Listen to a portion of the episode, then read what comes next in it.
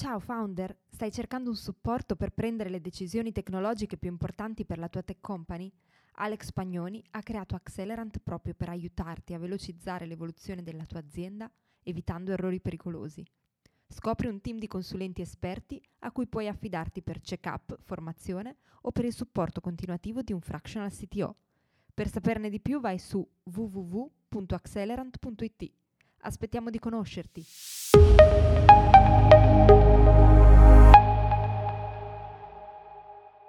Benvenuto nella seconda parte del sito show Come comunicare per acquisire talenti con Alex Pagnoni e Nicola Fornaciari, CTO di Medisoft. Se ti sei perso la prima parte, puoi riascoltarla cliccando sul link in descrizione, oppure puoi cercare The Sitio Podcast dalla piattaforma da cui ci stai ascoltando.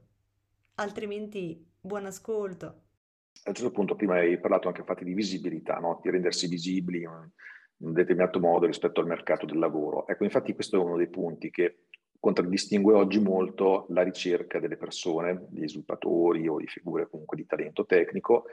E quando vedo ad esempio aziende che sono rimaste alle modalità vecchie di ricerca e di selezione, ecco, quelle le vedo come aziende che sono destinate ad avere grandi problemi e a perdere molto del loro organico, come poi effettivamente sta accadendo,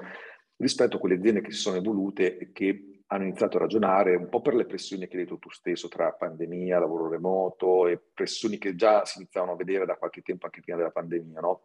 Hanno iniziato a lavorare su altri temi, quindi anche un po' di employer branding, di visibilità, di, di valori del marchio e del team. E il fatto di già sapere che si sta cercando una persona che ha certe caratteristiche aiuta un po' anche nella comunicazione, perché di fatto noi qui stiamo parlando di fare marketing verso queste figure qui, dicendola proprio chiaramente come sta la cosa, rispetto ad una volta in cui si faceva il classico annuncino di lavoro fatto male, dove non si dichiaravano neanche la RAL, si mettevano 20 competenze, deve fare questo, questo e questo, cioè quegli annunci assurdi che, no, che, che, purtroppo ci sono ancora. Tanto. Sì, sì, sì. Guarda caso poi spesso da quelle aziende che infatti hanno grandi emorragie di, di, talenti, ecco. E quindi c'è da lavorare molto su questi aspetti qui, quindi mi chiedevo proprio nel caso anche vostro che tipo di azioni fate in questo senso qui, perché so che ne, da tempo, anche da prima appunto di questo periodo, ne facevate di, di parecchio, no? però sono curioso proprio di, di sapere co- come state procedendo in questo senso. Allora, ehm, diciamo che la, la, strategia che è stata adottata è, punta moltissimo su... Eh, alcuni, diciamo, eh, aspetti che ci sono utili per, per, cercare di divulgare quello che siamo, cioè quello che siamo e quello che vogliamo fare. Allora, eh, vado per punti. Allora, il, uno diciamo, degli elementi salienti di questa strategia è la sponsorizzazione degli eventi. Noi sponsorizziamo ormai da, da tanti anni eh, e, e, tra parentesi è stato uno dei motivi per cui io stesso sono venuto a conoscenza dell'esistenza di Madisoft, varie conferenze che sono il Symphony Day, che sono il PHP Day, che sono il JS Day. E ehm, questo è, era un modo, ed è tuttora un modo per eh, mettersi in evidenza nei confronti, tra l'altro, di una platea di persone che è già segmentata sulla tua tecnologia, su un interesse probabilmente comune per l'informatica perché partecipi a una conferenza, quindi probabilmente ti tieni aperto all'apprendimento, a vedere quali sono le nuove tendenze. Quindi abbiamo puntato molto sulla eh, sponsorizzazione delle conferenze, ma naturalmente in parallelo anche sul partecipare a queste stesse conferenze, quindi a cercare di essere presenti tutti gli anni, se possibile, come speaker a queste conferenze, perché questo permette, vabbè, al di là di restituire alla community un po' di conoscenza, un po' di know-how, perché questo comunque eh, fa sicuramente sempre bene, ma soprattutto far vedere eh, insomma le cose che in un qualche modo vengono create all'interno di Madison, vengono realizzate all'inter- all'interno di Madison, per far vedere insomma che abbiamo problemi non comuni, per cui nel tempo, non so, abbiamo parlato di sharding, eh, abbiamo parlato di soluzioni specifiche che abbiamo trovato per far funzionare Doctrine eh, con master slave assieme allo sharding, cioè cose veramente, se vuoi, anche di nicchia, perché comunque immagino che lo sharding non siano tantissime le aziende che, che lo adottano, comunque quelle che hanno tendenzialmente grossi problemi di, di grossa numerosità, diciamo, sui dati che immagazzinano. Però questo soprattutto anche per eh, eh, far capire un po' quello che avviene all'interno del nostro, del nostro piccolo mondo, del nostro piccolo mondo lavorativo. E, in aggiunta a questo eh, abbiamo aggiunto il blog tecnico, che diciamo, è, è, è un po', diciamo, sono tre eh, aspetti della stessa strategia, ecco, se vogliamo in un qualche modo eh, delinearla, perché eh, è un modo per cercare di far apparire all'esterno eh, un po' quelli che sono eh, i nostri valori interni e nello stesso tempo quali sono le sfide che andiamo ad affrontare, appunto cercando in questo modo di eh, renderci interessanti, ecco, di, di fare in modo di attirare l'attenzione di persone che appunto siano come noi interessate a lavorare su questi temi, interessati a eh, ehm, una costante miglioramento, una costante innovazione dal punto di vista tecnologico. Quindi ehm, il cuore della strategia che è stata insomma, delineata già prima che io entrassi in Microsoft, perché comunque penso che risalgano i primi talk già al 2013-2014, adesso non vorrei sbagliare come date, ma più o meno siamo in quella lunghezza d'onda lì. E effettivamente questo porta un ritorno, perché comunque è molto circoscritto al periodo in cui si svolge, perché poi ovviamente le cose ci sono in quel momento, sono visibili in quel momento, poi tendono, man mano che ci si allontana da, dalla conferenza X o dal talk Y, tendono a scendere, però eh, effettivamente ci hanno portato ecco, dei risultati in termini di, eh, di, candidature che appunto si sono presentate dicendo vi ho visto alla conferenza X e mi siete, mi siete piaciuti. Eh, questo è il cuore, perché per il resto eh, seguiamo strategie più, più, canoniche, cioè quelle che seguono tutti gli altri, cioè la diffusione degli annunci sui, sui canali, che possono essere i, i LinkedIn, i canali del GRUSP, eh, certi canali tematici che ci sono su Facebook, eh, rimbalzare il messaggio su Twitter e mh, mm, diciamo negli ultimi tempi ci siamo anche appoggiati a alcune agenzie di recruiting, ma questo per avere diciamo una varietà di, di canali a disposizione per eh, portare diciamo, il, nostro, il nostro messaggio, il nostro, la nostra esigenza eh, a, sotto gli occhi di più persone possibili. Ecco. Però penso che l'elemento veramente distintivo, veramente differenziante sia l'aver puntato in maniera molto forte su quelle che sono le, le, le conferenze. Eh, sì, direi che infatti quello è un bel canale e giustamente, eh, come dicevi, eh, Marisoft è da molto tempo che sponsorizza, infatti mi ricordo molto bene vedere sempre quel bel loghetto di Marisoft nelle newsletter delle conferenze, le conferenze stesse. In effetti eh, sono ben presidiate da Marisoft, mi ricordo bene, credo che infatti abbia dato una, una bella visibilità e serve bene che anche altre aziende che magari puntano ad avere questa visibilità pensassero anche loro di rendersi più appunto visibili tra blog tecnici o partecipare alle conferenze. Non sono moltissime quelle che ancora l'hanno compreso questo. E quindi, insomma, bravi che avete fatto questa operazione e da tempi non sospetti, insomma. sì, esatto, esatto. Anche perché appunto, come dicevo prima, l'effetto benefico è doppio, perché tu ci guadagni visibilità, ma nello stesso tempo contribuisci a, a, far continuare l'esistenza di questi momenti, che se no, se, se non ci avessero questo tipo di sponsorizzazioni probabilmente si, si inaridirebbero, scomparirebbero, ecco, quindi eh, insomma, sono quelle cose che hai un doppio vantaggio, ecco, fai, fai, una cosa utile, ne ricavi indietro un beneficio in qualche modo. Sì, sì, no, decisamente. Tra l'altro, prima no, facevi l'esempio, l'esempio dello sharding, no, quindi il partizionamento, che effettivamente è un problema tipico di chi magari ha un'applicazione multi-tenant con grandi volumi e così via, no? E però anche di, allo stesso tempo, comunicare anche alcuni valori, alcuni aspetti della propria azienda in modo anche da creare quel match, no? Come dicevi prima, magari qualcuno, ah, ho visto il vostro talk, mi siete piaciuti, e da lì insomma parte anche una conversazione che magari porta anche ad un'assunzione, no? Quindi esatto. mi chiedevo in generale quali aspetti cercate di veicolare tramite questi vari canali, no? in modo che okay. no, veniate inquadrati come, come, come vorreste essere visti. Ok, allora noi quello che vorremmo, il messaggio che vorremmo trasmettere in questa diciamo, questa nostra gamma di strumenti di, di comunicazione sono eh, principalmente quelli che sono i nostri valori, che già un po' ho tratteggiato prima, comunque adesso a costo di ripetermi, eh, ridico sommariamente, cioè innanzitutto eh, la produzione di software eh, orientandoci alla qualità. Uno, eh,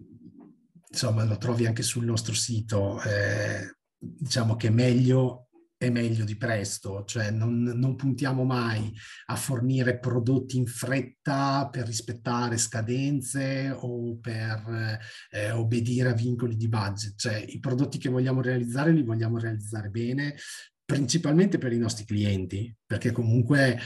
vogliamo che ciò che eh, viene dato a disposizione dei nostri clienti sia il meglio che c'è possibile dargli, ecco, sia un qualcosa che realmente soddisfi il loro problema e, e lo soddisfi in una maniera, eh, diciamo, eh, completa, il più possibile completa. E, e, questo ovviamente si riflette nel dover portare qualità nel, nella tua attività di sviluppo, perché comunque questo, diciamo che nel momento in cui vai a creare o ad evolvere questi prodotti,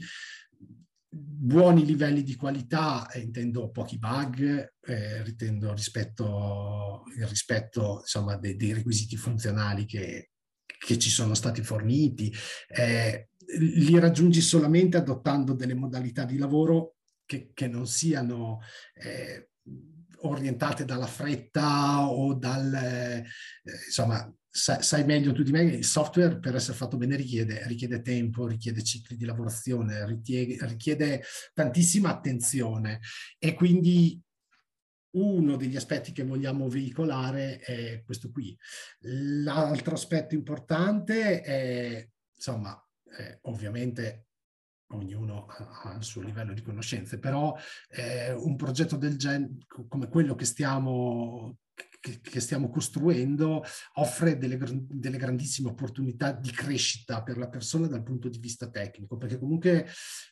secondo me mh, ti trovi ad affrontare de, dei problemi che sono molto, molto peculiari appunto alla quantità di utenti e a, a un dominio particolarmente complesso. E quindi questo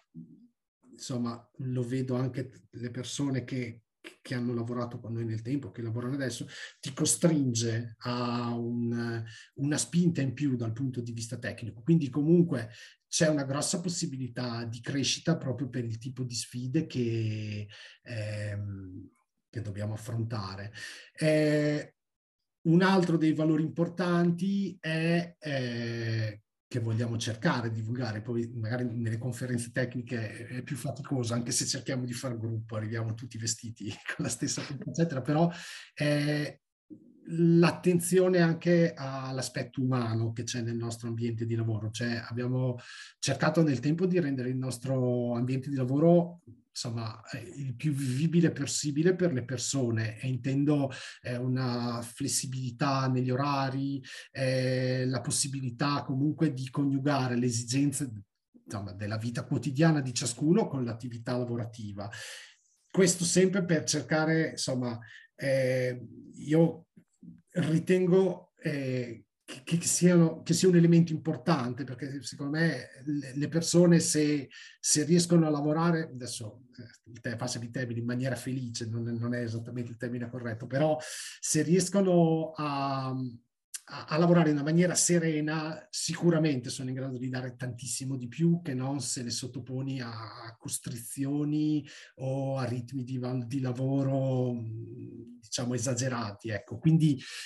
un altro degli elementi che vorremmo trasmettere è che stiamo cercando di creare comunque un ambiente di lavoro che sia anche piacevole da vivere, ok? E che ti permetta a chiunque di eh, coniugare la propria vita normale, quotidiana, con l'attività lavorativa. Un altro elemento che vogliamo trasmettere è, insomma, l'attenzione ad aspetti etici nelle, nelle, scelte di business. In questo caso è emblematico eh, l'esempio degli Accessibility Days eh, che abbiamo insomma, incominciato a sponsorizzare, nel senso che eh, vorremmo rendere il nostro software disponibile per ogni tipo di diversità e quindi ehm, questo obiettivo che ci siamo dati va in parallelo con le nostre esigenze di business, cioè è diventato un fattore che man mano stiamo cercando di rendere sempre più, sempre più importante. E ecco, diciamo, grosso modo, questi sono i valori che vorremmo trasmettere. Altra cosa che vogliamo trasmettere invece è il come lavoriamo, cioè come andiamo poi materialmente. Allora, ho già detto parecchie volte è eh, Madison fa remote working fin da, dal, dal, suo inizio, quindi noi adottiamo il, il, remote working come modalità di lavoro del team di sviluppo, per gli altri team eh, questo non è possibile per questioni organizzative, ma eh, diciamo che l'attività di sviluppo si presta abbastanza bene, insomma, entro certi limiti a, a lavorare da remoto. Eh, ovviamente questo inizialmente, non ti nascondo che era una delle cose che era molto ben vista da chi si candidava perché appunto prima di, del, del, Covid non erano tantissime le aziende che facevano remote working e smart working. Adesso la fascia si è un po' allargata delle aziende, quindi eh, anche vedendo le candidature che riceviamo ultimamente, le persone che, che lavorano da, da, da, da remoto sono più della metà ultimamente. Bisogna vedere se questa tendenza poi rimarrà nel tempo, cioè se, se, le aziende la stanno vivendo come un'opportunità da portare avanti nel tempo o sono ancora diciamo in una logica di emergenza da, da lockdown e magari perché insomma dal mio piccolo, dal mio piccolo punto di vista, da, dalle candidature, vedo che c'è un, un, po', un po' e un po', cioè ci sono aziende che hanno deciso di continuare su quella strada e alcune che invece stanno già incominciando ad alternare il remote working eh, con, eh, con l'attività insomma, ordinaria in ufficio. Eh, Un'altra cosa che ci teniamo in un qualche modo a trasmettere è la modalità con cui lavoriamo, la possibilità di contribuire sempre con le proprie idee, cioè cerchiamo il più possibile di fare in modo che eh, le idee di tutti arrivino, cioè vengano espresse e insomma eh, do, dove possibile trovino anche un seguito, perché eh, insomma questo dà, dà, dà, tantissimo valore aggiunto, idee anche critiche, cioè anche questo non mi piace o questo non mi va, però eh, è importante che, che emergano e insomma eh, si cerca ovviamente sempre poi di dare un seguito a queste cose, eh, però per dire che da noi non esistono dei meri esecutori, insomma, è un po' la cosa dell'autonomia che dicevo che c'è che cerchiamo nella nostra persona ideale, ecco. Eh, quindi la possibilità comunque di contribuire, cioè di, di dire sempre la propria, anche eventualmente su eh, tematiche che non siano strettamente legate all'aspetto tecnologico, ma anche agli aspetti magari organizzativi o, o quant'altro. E ehm, il fatto che comunque, vabbè, come dicevo prima, dedichiamo momenti anche a attività di refactoring, ma anche di studio, quindi che abbiamo comunque una percentuale del nostro tempo che dedichiamo alla nostra evoluzione come, come, professionisti, quindi studiando cose assieme, condividendo cose tra di noi, portando spunti. E ehm, il terzo punto che vorremmo divulgare è il, il progetto a cui stiamo lavorando, cioè le caratteristiche del nostro progetto, proprio sempre in termine positivo, cioè di, di un qualcosa che è abbastanza, è molto interessante, diciamo, da, da da, da, lavorarci e quindi appunto dicevamo un progetto molto complesso sia per i numeri sia per il dominio che dobbiamo affrontare che è piuttosto complesso, tende a variare nel tempo, è in costante evoluzione. E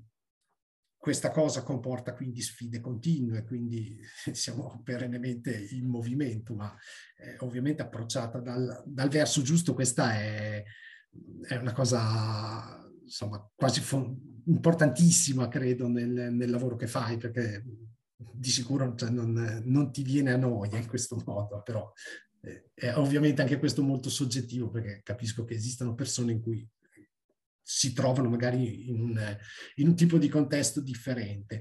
La possibilità di, di contribuire all'innovazione del sistema scolastico, che dicevo prima, ed era, questa è la, la mission poi aziendale, cioè portare innovazione nel sistema scolastico e portare insomma strumenti che eh, siano sempre più confacenti a quelle che sono le, le esigenze della, del mondo scuola. E appunto la possibilità di, di toccare tantissime persone, perché comunque anche questo cioè, non è, se, se, sembrerà banale, sembrerà anche sciocco, però in realtà ha un, ha un suo impatto, un, cioè sapere che, non so, realizzi l'app per il tutore studente, questa viene usata da, da, da, milioni di persone letteralmente per andare a vedere, che so, i voti, i compiti, eccetera, è un qualcosa che trovo, insomma, eh, realmente, realmente appagante, ecco. E quindi questo, cioè, fondamentalmente cerchiamo di, di raccontarci, cioè di fare in modo che eh, quelli che sono i nostri valori, le nostre modalità di lavorare, il progetto a cui lavoriamo siano il più possibile chiari, evidenti e, e speriamo attrattivi perché poi alla fine. Vabbè, ma guarda, direi che infatti con, cioè praticamente questo qui è uno schema molto bello, infatti, che bisogna iniziare ad applicare proprio in tutta questa fase di ricerca, di rendere chiari quali sono i propri valori, qual è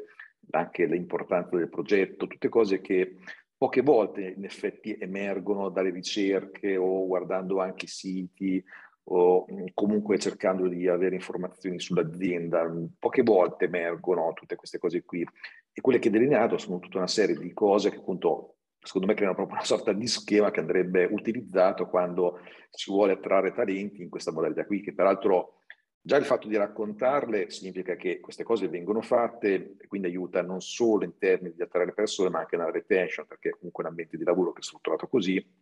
che ha dei valori, che ha un bel prodotto, che tocca milioni di persone, si lavora in un certo modo, c'è un certo tipo di cultura, aumenta sicuramente anche la possibilità di trattenerle queste persone.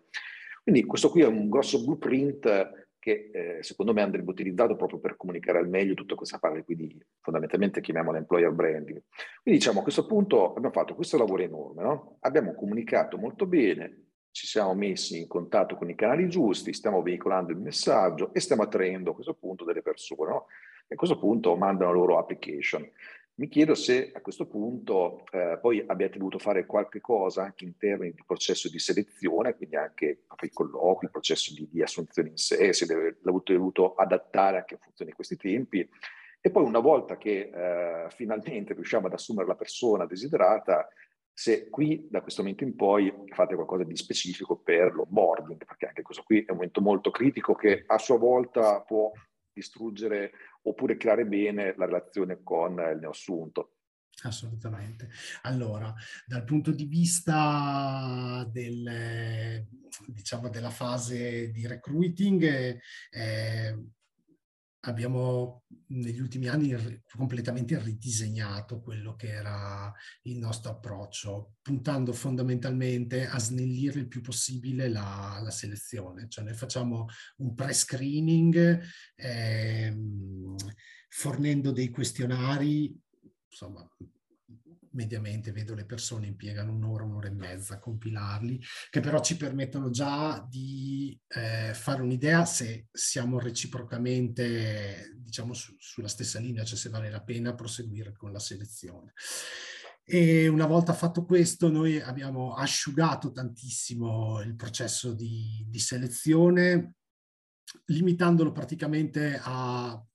un colloquio e mezzo, diciamo, perché abbiamo un colloquio che è il reale colloquio di, di, selezione e poi un colloquio successivo che serve fondamentalmente più a trovare un, un accordo di tipo economico, eh, eccetera. Eh, questo l'abbiamo fatto mh, mm, in base un po' a quello che vedevamo eh, rispetto al al procedimento che utilizzavamo prima, perché innanzitutto, allora, i, i, programmatori, per fortuna, penso di tutti, hanno tantissime, cioè nel momento in cui ti contattano, probabilmente hanno sul tavolo minimo 4-5 offerte. Se sono veramente skillati, ne hanno una quantità indescrivibile. Quindi tu stai competendo con tutte queste altre proposte che, che, la persona sta vagliando in questo momento. Allora, innanzitutto andare su tempi lunghi ehm, eh, rischi la persona semplicemente di perderla e oltretutto spesso la perdi magari a metà di un iter, quindi non puoi neanche dire di aver risparmiato le, risorse e il tempo che impieghi nell'attivare, perché magari la persona, che ne so, eh, fai un primo colloquio conoscitivo, incominci a impostare una prova tecnica e nel mezzo di questo la persona ti, ti scrive o nel, insomma, nella migliore delle ipotesi, perché in alcuni casi non si fa, non si fa più sentire, e ti dice che ha scelto, ha scelto altrove. In secondo luogo, perché appunto sempre per lo stesso motivo eh, vedevamo che un iter lungo tende anche a, non tutti, ma qualcheduno a, a, indispettirlo, cioè a infastidirlo, quindi ottieni esattamente l'effetto opposto di quello che in un qualche modo vorresti. Quindi siamo andati ad asciugare tantissimo l'iter di selezione, appunto, che è centrato sul pre-screening con i questionari e su questo colloquio, diciamo, tecnico e conoscitivo allo stesso tempo, fermo restando che tramite colloqui, tramite questionari, scusa, abbiamo già una, un'idea della persona che, che, che abbiamo di fronte, e però ci permette di sintetizzare il tutto in eh, due ore, due ore e mezza. Questo ha anche un effetto anche su la nostra diciamo, attività lavorativa, perché comunque eh, noi pensiamo che eh, un colloquio tecnico debba essere svolto da un tecnico, perché se no difficilmente arrivi a, a, comprendere esattamente la persona che hai di fronte, che cosa realmente è in grado di, di, di portarti. Per cui lo svolgiamo noi in prima persona e questo quindi puoi capire che più si allunga, più diventa tempo che noi, eh, tra virgolette, distogliamo dalla nostra attività ordinaria per fare, per fare recruiting. E nello stesso tempo, da, da, quello che vedo, trova anche abbastanza il favore dei, dei candidati, perché in realtà un'idea in realtà te la fai anche in così poco tempo. Mm, poi ovvio, più ne fai, più riesci a tararti sempre meglio, però diciamo che per l'esperienza che stiamo vivendo è, è assolutamente sufficiente. Quindi in questo modo abbiamo preso insomma più benefici in un colpo solo, cioè sono più contenti i candidati, ci dobbiamo impiegare meno risorse noi e quindi eh, in questo momento diciamo che ci sembra funzionare bene questo tipo di approccio molto, tra virgolette, sintetico, cioè molto eh, ridotto. Poi ovviamente, cioè, se abbiamo dubbi, ci teniamo, ci riserviamo magari di far fare una prova tecnica, di fare un secondo colloquio. Questo ovviamente stiamo nella, nella flessibilità più totale, però diciamo che in maniera standard eh, il nostro flusso di lavoro è, è questo, quindi improntato a una,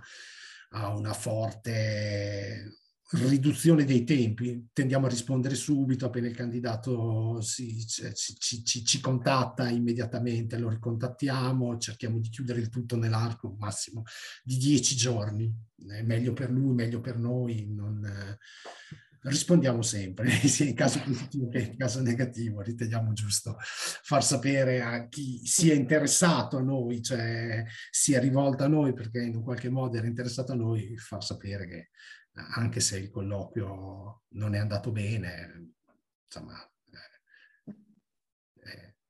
interrompiamo ecco, in qualche modo la, la, la, la candidatura. Eh. Questo ovviamente per il singolo, cioè, ci tengo a dire, non vuol dire, cioè non è una bocciatura della persona, ma è una bocciatura rispetto ai requisiti che noi cerchiamo. Quindi probabilmente una persona che non fa per noi probabilmente farà benissimo anche in altre aziende, purtroppo o per fortuna le aziende tendono a essere tutte diverse, hanno valori diversi e quindi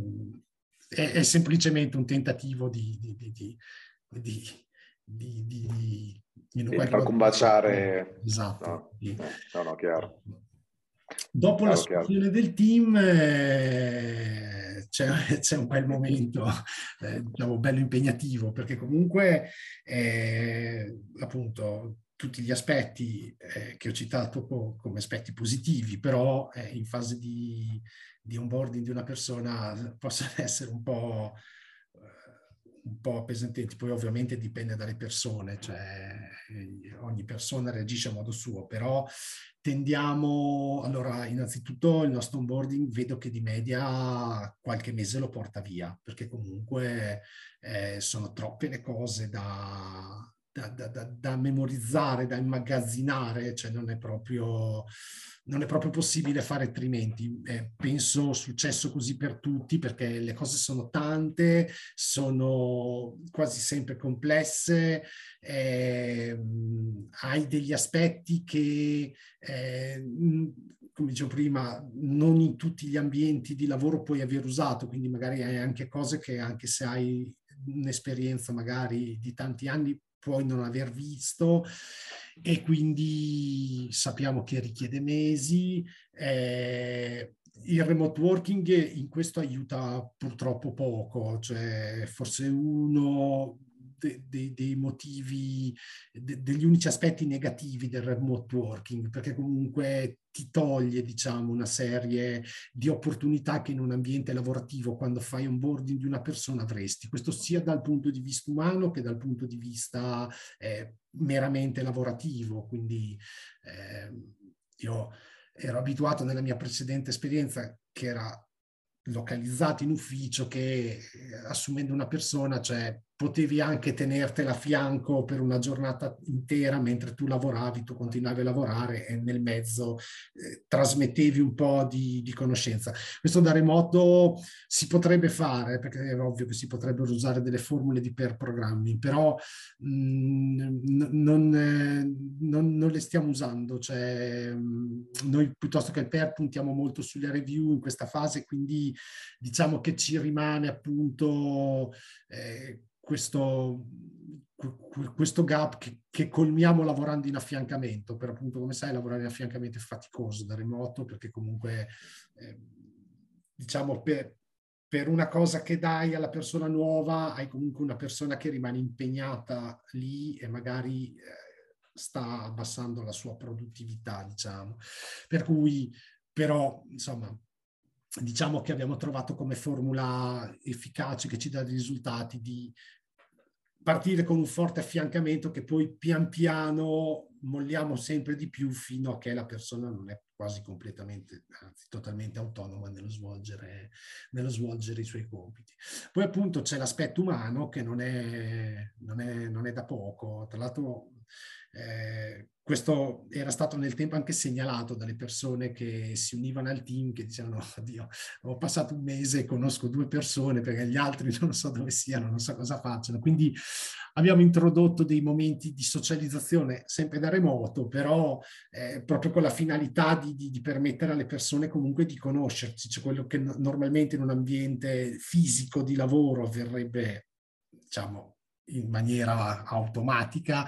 E noi lo stiamo sopperendo con, abbiamo introdotto un caffè virtuale per cui eh, due volte alla settimana c'è la possibilità di trovarsi in call durante metà mattina eh, per eh, parlare della qualsiasi in realtà, quindi sono dieci minuti, un quarto d'ora che spendiamo in quel modo e questo comunque permette a chi si deve inserire nel team di conoscere tutti i colleghi, di, di, di presentarsi lui stesso, di farsi conoscere. E quindi, ecco, diciamo che la, la, la fase di onboarding più o meno viene, viene gestita in questo modo. Ecco.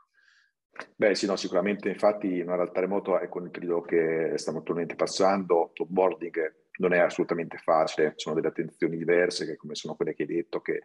possono aiutare parecchio, però sicuramente il lavoro remoto ha delle criticità in sé per tutti i benefici che ha, se parliamo appunto di onboarding. Però insomma mi pare che l'abbiate affrontato in maniera molto interessante è anche interessante il modo in cui avete a questo punto rivisitato anche il processo di selezione per renderlo il più rapido possibile, perché effettivamente oggi basta un'ora di ritardo magari dare una risposta ad un candidato che l'hai perso, perché effettivamente... Ed è realmente sì, no. Sì, sì, sì, è una cosa incredibile, cioè le opportunità vanno colte in tempo reale al momento e infatti allungare il processo di selezione è un grossissimo rischio, sono, sono assolutamente d'accordo. Senti, sono, siamo arrivati al punto in cui di solito chiedo al mio ospite se ha qualche risorsa, libro, qualsiasi altra cosa da, da consigliare. Tu hai preparato qualcosa? Allora, sì, io come risorsa consigliata, che in parte ricalca alcuni dei temi, in realtà è molto più ampia, è, è il libro il potere delle persone di Patty McCord, un libro che ho letto boh, circa un anno fa, più o meno all'incirca, ed è uno dei, dei, vari libri che sono usciti che raccontano la storia della, delle, della crescita di Netflix eh, fino ad arrivare insomma alla realtà che oggi tutti in un qualche modo conosciamo. E ha la particolarità questo di essere il punto di vista di Patty McCord che è stata per 15 anni, eh, lo dico non in termini di Netflix, lei era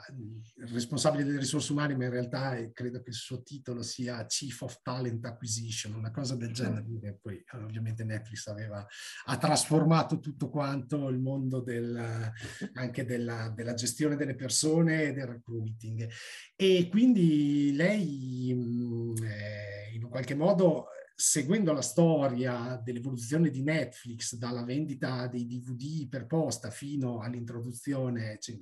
all'ingresso nel mercato dello, dello streaming video, eh, di come loro hanno cambiato la modalità di rapportarsi con le persone che lavoravano all'interno dell'azienda. E diciamo che il filo conduttore proprio è, è, è nel titolo, ovvero sia l'importanza di permettere alle persone di, di esercitare il proprio potere di, di, di intervento, di, di, di, decisione all'interno dell'azienda, cioè dare un po' la voce a tutti eh, per eh, creare innanzitutto un bacino di idee eh, anche eh, intersettoriale in qualche modo e dall'altro lato un ambiente di lavoro maggiormente stimolante. Ehm, questo quindi, vabbè, la, la, base poi è quella che è finita poi nel culture, nel culture deck eh, di Netflix. E quindi da un lato libertà per le persone che veniva poi eh, coniugato nella realtà con eh, l'eliminazione di tutti i vincoli all'interno dell'azienda, quindi rispetto a quelle che sono le modalità di lavoro dell'azienda classica come la conosciamo, eliminazione delle procedure di controllo, eliminazione delle procedure di eh, verticalizzazione delle decisioni, cioè un ambiente di lavoro che fosse assolutamente eh, stimolante per la creatività. Questo perché eh, team, team, di persone eccellenti in questo modo avevano la possibilità di produrre eh, cose eccellenti. E ci, so, ci sono tantissimi spunti, come, come, puoi immaginare nel libro. Adesso me ne sono tratteggiati alcuni, ma perché sono alcune delle parti interessanti, quindi ci sono spunti come compito del management è principalmente di creare team eccellenti. Una volta che hai creato un team eccellente, le persone sono perfettamente in grado di andare a risolvere qualsiasi tipo di, di problema. Eh, la sincerità aziendale, la trasparenza aziendale, condividere gli obiettivi, condividere i problemi che ci sono in azienda, far circolare il più possibile tutti i tipi di informazioni, perché comunque queste le persone servono, anzi le persone tendenzialmente le vanno a cercare se no su altri canali, cioè al di fuori di quelle che sono le, le verità aziendali la miglior motivazione è vedersi assegnare un problema complicato da risolvere i colleghi giusti con cui affrontarlo. Sono, vabbè, sono belle, ovvio, cioè, parliamo di Netflix, quindi ovviamente tutto deve essere riportato, però ci sono alcuni spunti che ritengo molto interessanti anche per, per, altri, per altre realtà, perché comunque c'è questo tipo di valorizzazione totale della persona, poi giustamente lei nel libro continua a, a, ribadire più e più volte che lei era molto a contatto con i team tecnici, che i team tecnici particolarmente si prestavano bene a questo tipo di politiche performa eh, loro. E, ehm, però sì, è una, una visione totalmente nuova del, del vedere l'azienda presa in blocco, non credo neanche di semplicissima realizzazione perché eh, insomma richiede sicuramente eh, dei, dei, cambiamenti molto forti rispetto a quelle che sono le impostazioni delle, delle, delle aziende attuali. Però ci sono, ci sono, tantissimi, secondo me, spunti, quindi la sincerità come valore aziendale, trattare le persone come adulti, perché comunque c'è un certo tipo di, di, mentalità aziendale per cui la persona quando è all'interno dell'azienda diviene un mero esecutore incapace di, di, di, esporre un'idea o di, avere un, eh, un, punto di vista che, che, valga la pena di ascoltare. Eh, ovviamente il tutto possibile, eh, però trovando le persone giuste che, che, sopravvivano in questo contesto, perché poi la cosa che in parte traspare è che ovviamente non tutti si trovavano poi bene in questo tipo di, eh, di contesto lavorativo, quindi cita anche casi di persone assunte che dopo, anche manager strapagati, che dopo... Eh, un po' di tempo si, si, erano trovati talmente spaesati che sono andati via. Questo anche per dire che, insomma, eh, molto spesso eh, ogni azienda poi ha, è una realtà a sé, cioè col fatto che poi sono le persone che eh, tendono a fare l'azienda, eh, dipende dai valori che portano queste persone, da, da come amano approcciare il lavoro e quindi eh, diciamo che ogni situazione tende a essere originale da questo punto di vista. Però insomma è un libro che mi sento di consigliare, tra l'altro molto appassionante perché lei eh, ovviamente eh, te, te, lo espone in una maniera che è molto, ti, ti, ti, molto accattivante, ecco, ti, coinvolge molto diciamo nella sua narrazione, in più vabbè, giustamente sapendo che poi ha contribuito alla creazione forse di una delle aziende più innovative degli ultimi anni. Quindi,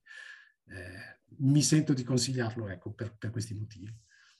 No, infatti sembra una bellissima lettura, anzi grazie anche per aver riportato alcuni paragrafi che sono molto indicativi un po' dei, diciamo, dei contenuti del tono, è molto, molto interessante. Quindi infatti ti ringrazio sia per aver consigliato questa risorsa che poi anche per questa bellissima discussione sul mondo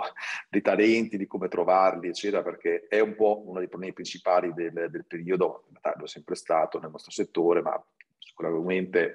eh, oggi è una cosa che è un po' sulla bocca un po' di tutti i vari CTO e pochi effettivamente hanno trovato delle soluzioni valide. Quelli che avete delineato, quelli che mi hai raccontato sono molto molto interessanti. Quindi grazie ancora Nicola e alla prossima. Grazie mille, grazie ancora per eh, avermi invitato. Grazie per aver ascoltato anche la seconda parte di Come comunicare per acquisire talenti con Alex Pagnoni e Nicola Fornaciari, CTO di Medisoft. Se la puntata ti è piaciuta e vuoi approfondire l'argomento, ti aspettiamo live mercoledì 27 aprile alle ore 13 sul canale Telegram del sito Mastermind per parlarne insieme o per rispondere alle tue domande. A presto!